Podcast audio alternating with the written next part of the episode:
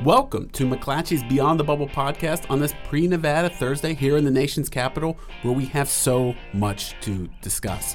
Coming up, we're going to break down the absolutely chaotic ninth Democratic presidential debate, which of course happened last night. I'm still trying to recover from what I saw, but I need to get over it quickly because we also need to discuss Saturday's important First in the West caucuses.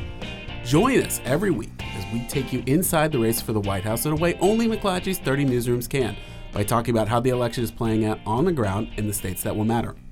I'm Alex Roarty, a national political correspondent for McClatchy, and today I am joined by Emily Cadei, McClatchy's political correspondent and, of course, the author of a must read newsletter summing up daily all things 2020. Emily, welcome. Thanks for having me.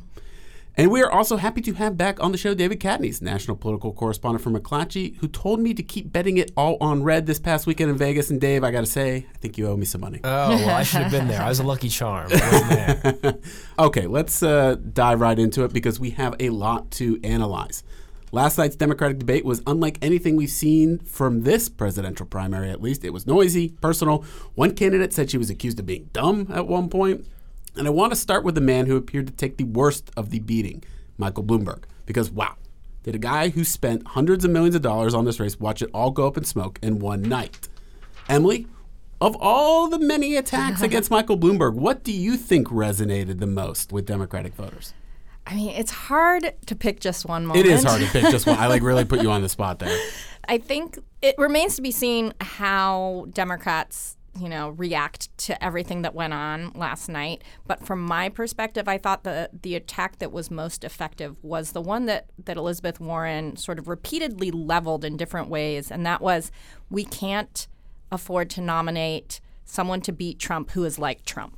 Mm-hmm. and essentially making the connection between Bloomberg and Trump, whether it was on the non-disclosure agreements and his, you know, past sexist comments about women, whether it was on sort of his sense of entitlement around wealth or his history of allegedly racist policies that he's since apologized for. I think kind of going at him on that electability question uh-huh. was really important because that's basically the premise of his entire campaign is that he can beat Trump and I wonder how much people sort of absorbed that message and how much that actually damages him. Because if that goes away, then there's not a huge argument for his candidacy. it's not like, oh, well, I share your values as a former Republican. Yeah, uh, yeah, as City. a you know billionaire who can't you know, do his taxes on TurboTax because it's just too complicated. You know, even that response, he had an extended thought, riff about that. yeah, yeah, and it just it really resonated. It sounded very similar to some of the things that Trump has said about his taxes. Well, it takes a long time. It's complicated. It can't. You know, there were some echoes of Trump in some of his responses that I think might give Democrats some pause. You know, there was a lot of talk about non-disclosure agreements from uh, some of his former employees at, at Bloomberg and wh- why he endorsed George W. Bush in 2004. But Dave, I mean, what was your assessment just particularly of his performance, because this is a guy who has not debated in many years. Of course, he hadn't been a participant in any of the previous Democratic debates. Did he seem like a guy who just wasn't ready for the moment? Yeah, he was flat footed, stone faced, and completely unprepared for the barrage of attacks. You sound uh, like Elizabeth Warren right now. Yeah, right. critiquing him. I mean, he knew this was coming. This was all a drumbeat for the last at least week and a half of Oppo coming out daily. I mean, videos of him from 10 years ago, five years ago, maybe even just a year ago, all about his record. And the Bloomberg operation is pretty savvy and smart, so I can't imagine they didn't sit him down and say, look, they're coming after you, so be ready. You know, I just think it's a lot different when you're on the stage, and he was frankly standing just a few feet away from Elizabeth Warren. Maybe he didn't know the appropriate way to turn or respond, but at least for the first hour, it seemed like he didn't even want to mount a very strong defense. Now, the second hour, he warmed up a little. He went at it with Bernie. He mixed it up a little bit more. He started raising his hand. But man, that first hour, it almost like he didn't feel like he had to. And maybe that's a little smugness and arrogance of a billionaire but he didn't have good answers. And to your, to your question, Emily, about the, the thing that resonated most, I mean, f- for me, for the theatrical part, it was that first Warren soundbite where it was obviously pre canned. I mean, the horse faced lesbian. Right. Thing, Right. you know, is, is going to reverberate. I think just even just casual ob- observers of politics will be like, "Wow, what what is she talking about?" Uh, quoting, you know, quoting what Bloomberg has allegedly said in the past about women.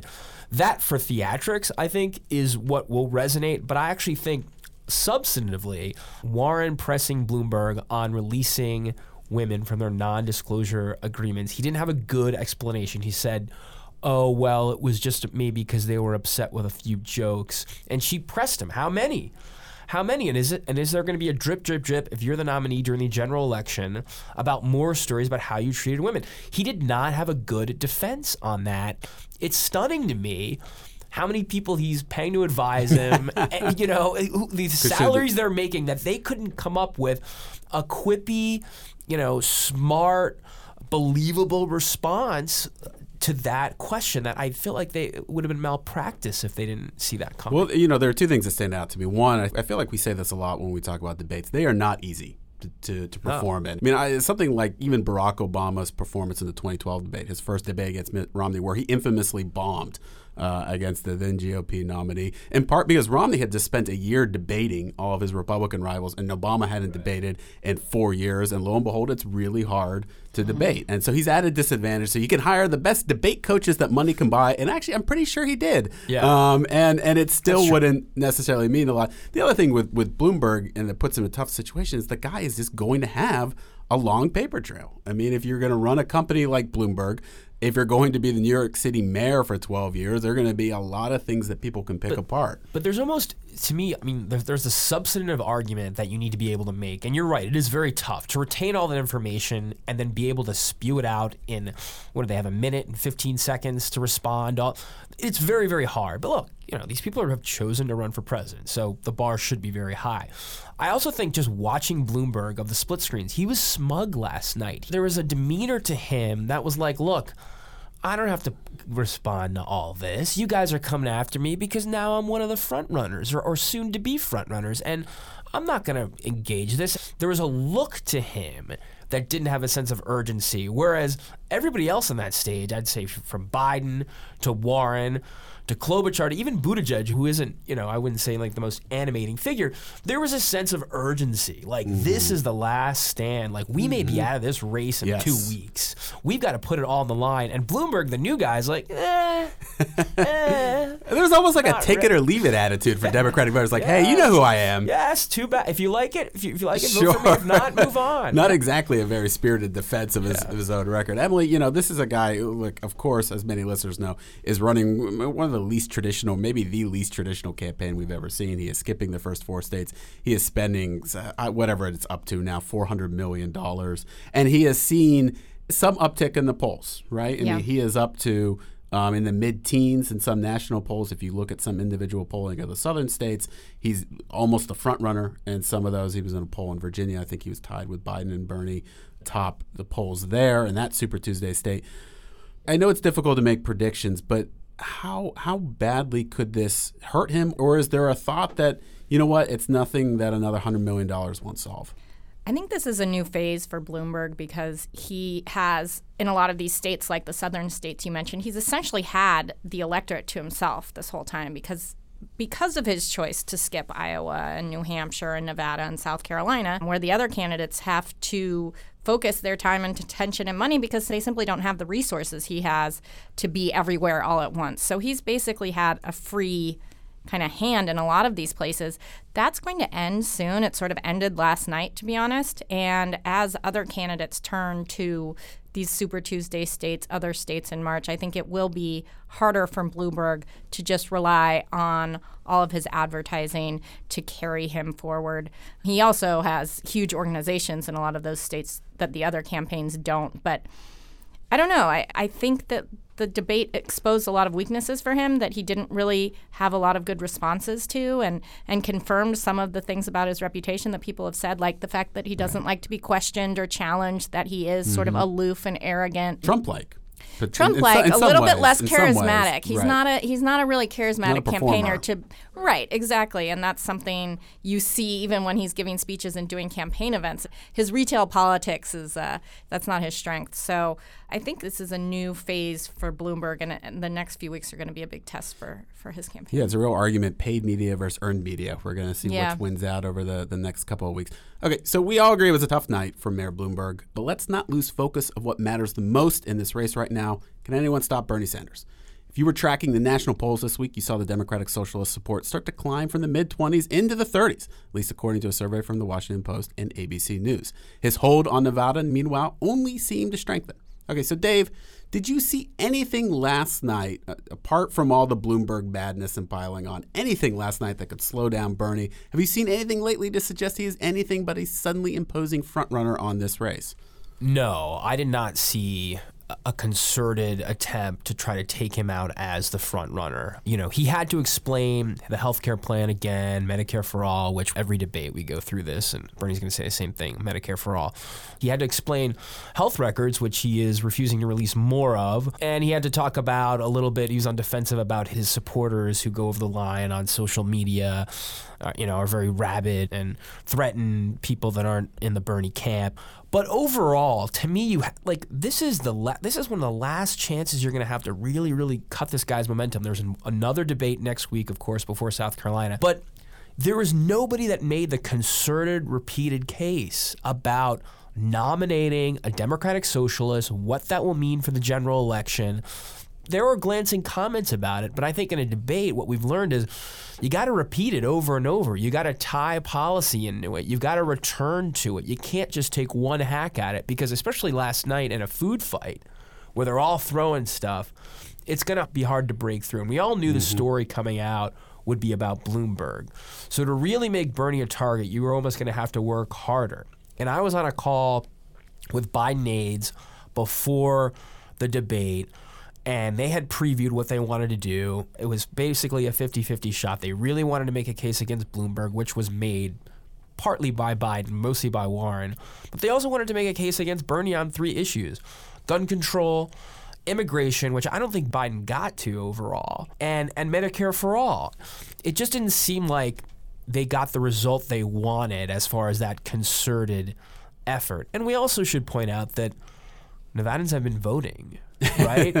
More than uh, 70,000 of them. already mm-hmm. before that debate, uh, mm-hmm. there had been thousands that had voted. So there's a lot of votes that are banked that that this debate won't be impacted by. But you know, your broad question, like, no, no one took Bernie out, and that's going to become a more urgent task in the next week. You almost saw Joe Biden in real time realize he had not done enough to attack Bernie Sanders over the night or make an argument against him. Because in his closing remarks, he criticized Bernie Sanders, which you almost never see. Right. Um, in, in It was a- like, in get this debate. in before the time runs out. right. It's like he's cramming it in at the, the last moment. And you you saw, I thought Pete Buttigieg, or at least earlier on in the night, try to make an argument against Bernie Sanders. I think you even saw Bernie Sanders get a little angry Yeah. at Pete Buttigieg talking about his online supporters, talking about you know trying to represent the working class and who really represented the average person in this Yeah, country. And and and you saw some of it, but what I think has been almost emblematic of this entire campaign, the Buttigieg criticisms of Sanders soon seemed to be overtaken by the fight he had with Amy Klobuchar. You know, and Amy Klobuchar was the one who's saying, I think Pete Buttigieg is accusing me of being dumb, you know, in, in so many words. Emily, that seems like the, the whole issue is that these candidates who it seemingly need to align together to stop Bernie Sanders are instead constantly attacking one another. Yeah, it does seem like a missed opportunity. As much as everyone was fixated on Bloomberg, he's not the one at this point who has any delegates. And right. Sanders has not only come close to finishing first in Iowa, and then he won the most delegates in New Hampshire, but he's poised to do the same in, in Nevada, and, and we'll see how things go. He's, he's looking strong in South Carolina. And of course, as we've noted in the past, he's one of the few who really has real legitimate ground operations in the Super Tuesday states that aren't just kind of a thrown together at the last minute type of operation. Bloomberg's an easy foil, and in some ways it makes sense that Elizabeth Warren and even Buttigieg would want to use him to contrast their own positions and their own campaign appeals. But Sanders is the one that needs to be stopped, essentially, if any of these folks are going to win the nomination. And I do think there are some rising questions, maybe not just in the debate overall. I've seen more concern, more comments, more coverage about his supporters, questions about whether he bears some responsibility both through his rhetoric and through the way he runs his campaign. I think that actually Bloomberg got a pretty good line in there about Sanders being a millionaire and owning 3 Mm-hmm. homes. You know, I do think Bernie got put on his back heel a few times and seemed very defensive. Was my biggest takeaway. He, like Bloomberg, doesn't seem to really like to be questioned, and his body language and his tone at certain points kind of played into the the criticism that Sanders has faced over the years, which that he's very defensive. He's very kind of like gruff and Curmudgeonly. yeah, and, and some the people love that, but a lot of people don't like that at all. Like he's not a team player that people don't like him, as Hillary Clinton said. So it, it wasn't a great debate for Bernie, but I don't think that given what the other candidates had to do to slow him down, it was enough to really change his overall trajectory. And you did see a lot of stories recently questioning the, the sort of online vitriol from some Bernie Sanders supporters. You know, I had a, a Democrat uh, reach out to me last night just wondering why are the candidates so fixated on this because it's such an online phenomenon. It doesn't necessarily reach a lot of your average Democratic voters. They don't spend a lot of time online. They don't, sp- at least the way that, that we do. And there was some suggestion that that's not the way to criticize the guy. If you want to connect with voters, you start talking about how he has three homes and he's a democratic socialist. And oh, by the way, isn't Trump going to mention this relentlessly in a general election? That was, I mean, not to get too online, but it was the number one Twitter trend from the debate hmm. was the Bloomberg hit on Bernie. Good data point. Yeah, I, Good I mean, point. but but I mean, I that's online, and we, you know, obviously all the caveats. Those aren't all the voters. The online factions are very different than than people that are going to caucus. Bloom, we should say Bloomberg also opened the debate saying he just didn't think Bernie Sanders could win. right. Flat out. But I mean, this is there was so. I mean, even as you recall, I mean, you're right to point out when, when you were mentioning how Buttigieg got some hits on Bernie. I kind of almost forgot about that because Mm-hmm. so much happened in this debate, and I remember you joked and said you needed to watch it again. You wanted to watch it again because all the subplots, the Klobuchar Buttigieg thing was a huge back and forth. But then Warren, I mean, I would say never went after Bernie again. Like Elizabeth Warren has a plan for everything. She does not have a plan for Bernie Sanders. Maybe we'll find out in, in three days from now. She is like undercut Bloomberg, taking him out, but she still has Bernie in front of her. And like she hasn't really addressed that. There were so many interesting interactions, mano a mano face offs in this debate.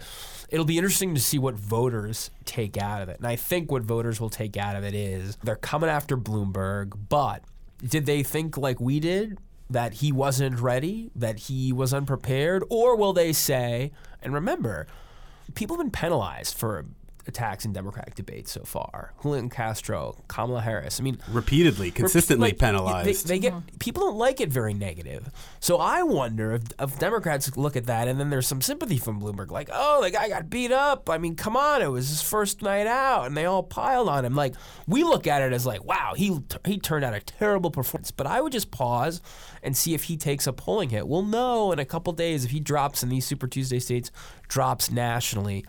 But I always am cautious because I have been through enough of these takeaways to know sometimes journalists overanalyze them or analyze them through a different lens than voters do. Yeah, I, I would say almost 100% of the time. Speaking, All the time. speaking as someone who, after the New Hampshire debate, really made a forceful case that I thought Joe Biden did well Yeah. in that debate. And of course, Joe Biden slumped to a fifth place finish in, in, in New Hampshire, and it was a huge blow to his campaign. I don't want to move on before we at least mention what I thought was the most memorable line of the night. It didn't have anything to do with Bernie or Bloomberg. It was Amy Klobuchar at one point, after an extended back and forth with Pete Buttigieg, who, let's just say, she clearly does not think very highly of, or at least that is her body language and her actions would say as much. And she said, quote, I wish everyone was as perfect as you, Pete. And I just, the delivery and the tone of that was really remarkable. And to Dave, your, your point earlier, you know, one of the reasons this debate was so jarring. that We've had this entire primary where no one's attacked anyone. And the people who have criticized their opponents have seemed to pay a huge penalty for it. It just like that got turned entirely on its head, and it was almost as if all this pent up anger and frustration that the candidates have not been able to express during debates suddenly came, you know, flowing out like a freaking volcano last night. So you know, look, eh, we're putting this race in context. Bernie Sanders is a pretty clear frontrunner in Nevada after being in Las Vegas last weekend. I think that was very clear. Um, the enthusiasm of his crowds, but also how much support he has from voters of color, particularly younger Latino voters in the state. Bernie Sanders is a strong frontrunner. Look, if he wins that state, that will be three states in a row which he has received the most votes. And then we head to South Carolina, which famously almost semi anointed Hillary Clinton and her 2016 race matchup with Bernie Sanders. I'm wondering though, Emily. I mean, do we think that South Carolina, the dynamic has changed there a little bit? We have seen Joe Biden's support fall among African Americans nationally. It mm-hmm. follows that it would happen in South Carolina as well. We've seen some polling data to back that up too. Do we think that South Carolina is suddenly in play for the campaigns? Do we think that Bernie Sanders maybe will try to make a, a real effort there? I think it'd be smart if he did. It would sort of be a, a, knockout blow in a lot of ways for his campaign, even before Super Tuesday.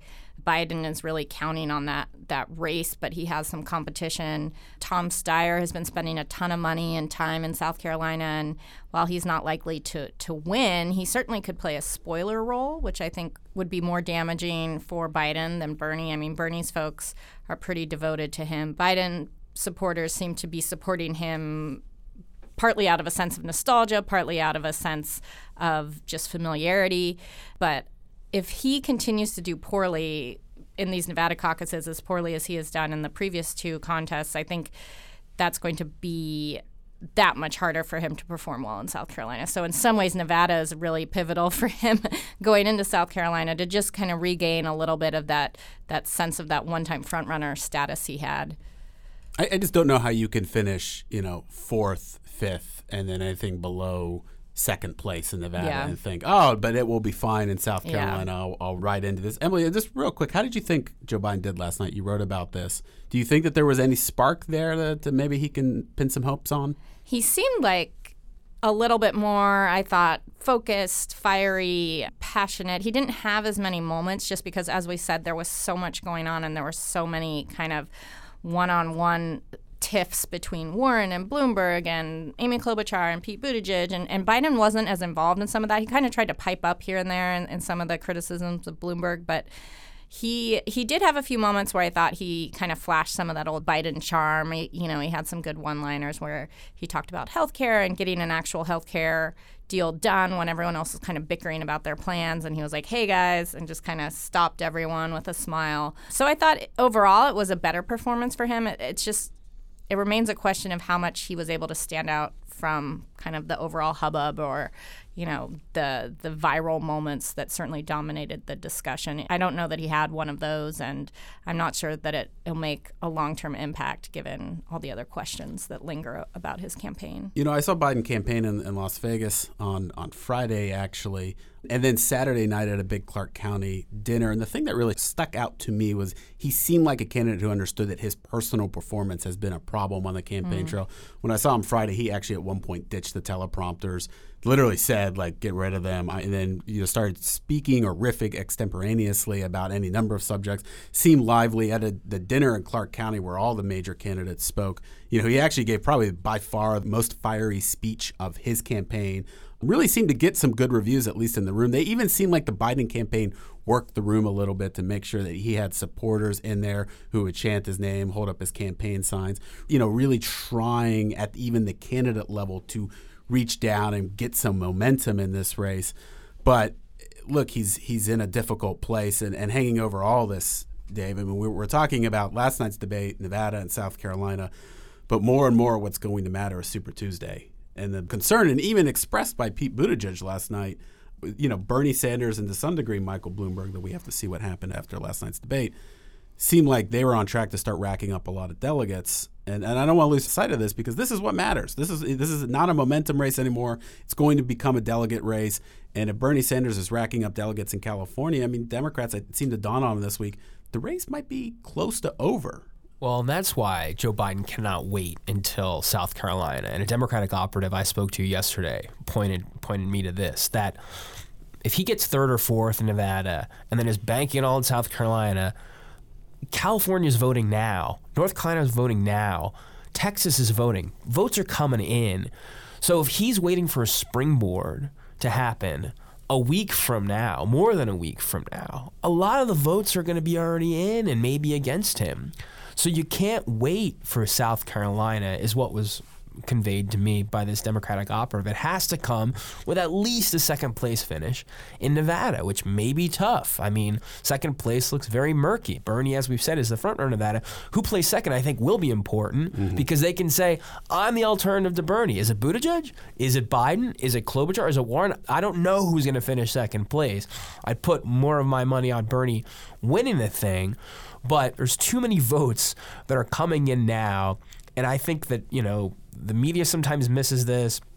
Everybody's voting early, and then you get to Super Tuesday, and you've got to have money and organization, and the only one that's organizing with offices and all these states and has TV ads up is Bernie and Bloomberg and how Joe Biden, you know, he's just basically going to go on his familiarity with people and say, you know, I'm the vice president, everybody knows me. But if he doesn't have top finishes in these these next two states, I don't know what propels him in those Super Tuesday seats. Even if you win South Carolina, and I I should point out, there's a poll out yesterday. South Carolina has Bernie's statistical dead heat. That was a UMass Lowell poll but it had Biden at 23 and Bernie at 21. That's a dead heat. Can Biden afford to even win South Carolina by two points? Because, in my opinion, if Bernie is that close to him, that's a win for Bernie, even if he doesn't beat him. I think Biden has to, like, kind of blow it out in South Carolina and be like, I'm back, baby and it, it doesn't seem like that's going to happen. Yeah, I just I, I, don't even think we need to overthink it. Again, you come in fourth place in Iowa, fifth place in New Hampshire. You're a former vice president who a month ago was the front runner in this presidential primary. You have to start racking up good results. You need to, to give some signal to your supporters. You got to win, right? Got to win, right? Right. Where can he win? And his campaign reportedly said that they will finish at least second place in, in Nevada, yeah. uh, which I would say just on the ground I'm not saying it's a shaky prediction, but nobody knows beyond Bernie being the front runner. There is a strong and they don't consensus. Know either. Right, right. they, are just trying to short donors, I think. Right. Probably. No, I'm I'm sure at this point they just say, you know, we've got almost got nothing to lose. Right. We might as well start yeah. making these these predictions. Right. Okay, let's move on to my favorite segment of the show every week, where our panelists will tell us something that we didn't know, something new, fresh, or original from their notebook. Emily, you're up first. So I was just reading some of the Nevada clips that didn't have to do with the debate last night. And one of the things I thought was interesting and caught my eye was a report about the culinary union picket lines yesterday. You know, a lot of candidates like to show up and show their support for labor. They're all in Las Vegas, so all of them except Bernie Sanders went to the culinary union picket line in front of the Palms Hotel yesterday. I thought it was notable that he decided to skip that. He may have been doing debate prep and whatnot, but just given the back and forth that's gone on the last few weeks with him and his campaign and his supporters, and the culinary so union, it just it wasn't the headline of the story, but it it was mentioned in there. I was like, this seems like a kind of a big deal that he skipped out on this when every other candidate had decided to show up. Just for background, the Culinary Union is is one of the most powerful forces in Democratic politics in Las Vegas. They decided not to endorse a candidate this time around in the primary, but they have been critical of Sanders for his Medicare for All proposal because they want to keep the health care that they've negotiated uh, in so many cases with these various casinos. Bernie doesn't miss many picket lines. So no, that's a, yeah, so that's a good me. that's a good observation. Yeah. Dave, what do you got? So every candidate has obviously said they're already going on to Super Tuesday. They've got organizers there. They're spending money. Uh, I would watch uh, Elizabeth Warren now, barring a comeback that she has in Nevada and in South Carolina. You know, maybe the debate turned it all around, but. I spoke to some Democrats in Massachusetts. They pointed me recently to a poll up there that had a muddled race, and Massachusetts is one of the states that votes on Super Tuesday. So I think Warren will have to make a tough decision unless she wins Nevada or places second and comes back in South Carolina. If she has disappointing finishes, does she want to go into Super Tuesday and potentially jeopardize losing her home state? That would mean getting out of the race before Super Tuesday. Now, these Democrats said, like, no, she may not lose Massachusetts, but if she has to spend all her time there and spend resources, that's a that's a pretty big alarm bell. So I would just watch what happens in those states. She may have a tough decision to make. I mean, Dave, you wrote this week about the tension between her unity message and trying to get into the fight. It seemed like last night she decided, you know, she's going to get into the fight. But I, I think if her campaign does ultimately fall short, this last couple months of being the unity candidate is going to come under some scrutiny. Yeah, and obviously last night she made the uh, decision to fight. she made the decision to fight last night. We can be sure of that. And look, she got good reviews for that. Mine, I'll keep it short. Just something I discovered in the matter of reporting a story about the young support uh, among Latinos and, and African Americans for Bernie Sanders. The Sanders campaign, really interestingly, does not have a Latino outreach director. They don't have an African American outreach director. What they do have, they say, is a senior staff that is represented by many uh, African Americans and Latinos, and such that they don't need, in the same way that Barack Obama in 2012 didn't need a Women for Obama coalition, because look, it's interwoven into everything they do. They don't need to silo it off. It's not a separate operation. Reaching out to Latinos is part and parcel of everything the Sanders campaign does as it tries to win the nomination and, and, try to do well with non-white voters in a way that they weren't able to do in, in 2016. It was just an interesting note to me about how they conceive of themselves and who their real voter targets are, and maybe why they've been successful. As my story later this week uh, will, will, suggest that they've been such, uh, successful winning over a lot of these younger non-white supporters, and they will say it's because they've made such a concerted effort on their campaign. Anyway, just an, an interesting detail to point out to you, the listener. Okay, I want to thank Emily and Dave for, for coming on the show. Thank you so much, guys, as always. Yeah, thanks. Absolutely. And I want to thank our producer, Jeremy Sheeler, and our executive producer, Davin Coburn. And thank you, our listeners. Check us out on Apple Podcasts, Spotify, Stitcher, or whatever podcast app you use. And if you like what you're hearing, please leave us a rating or a review. Talk to you next week.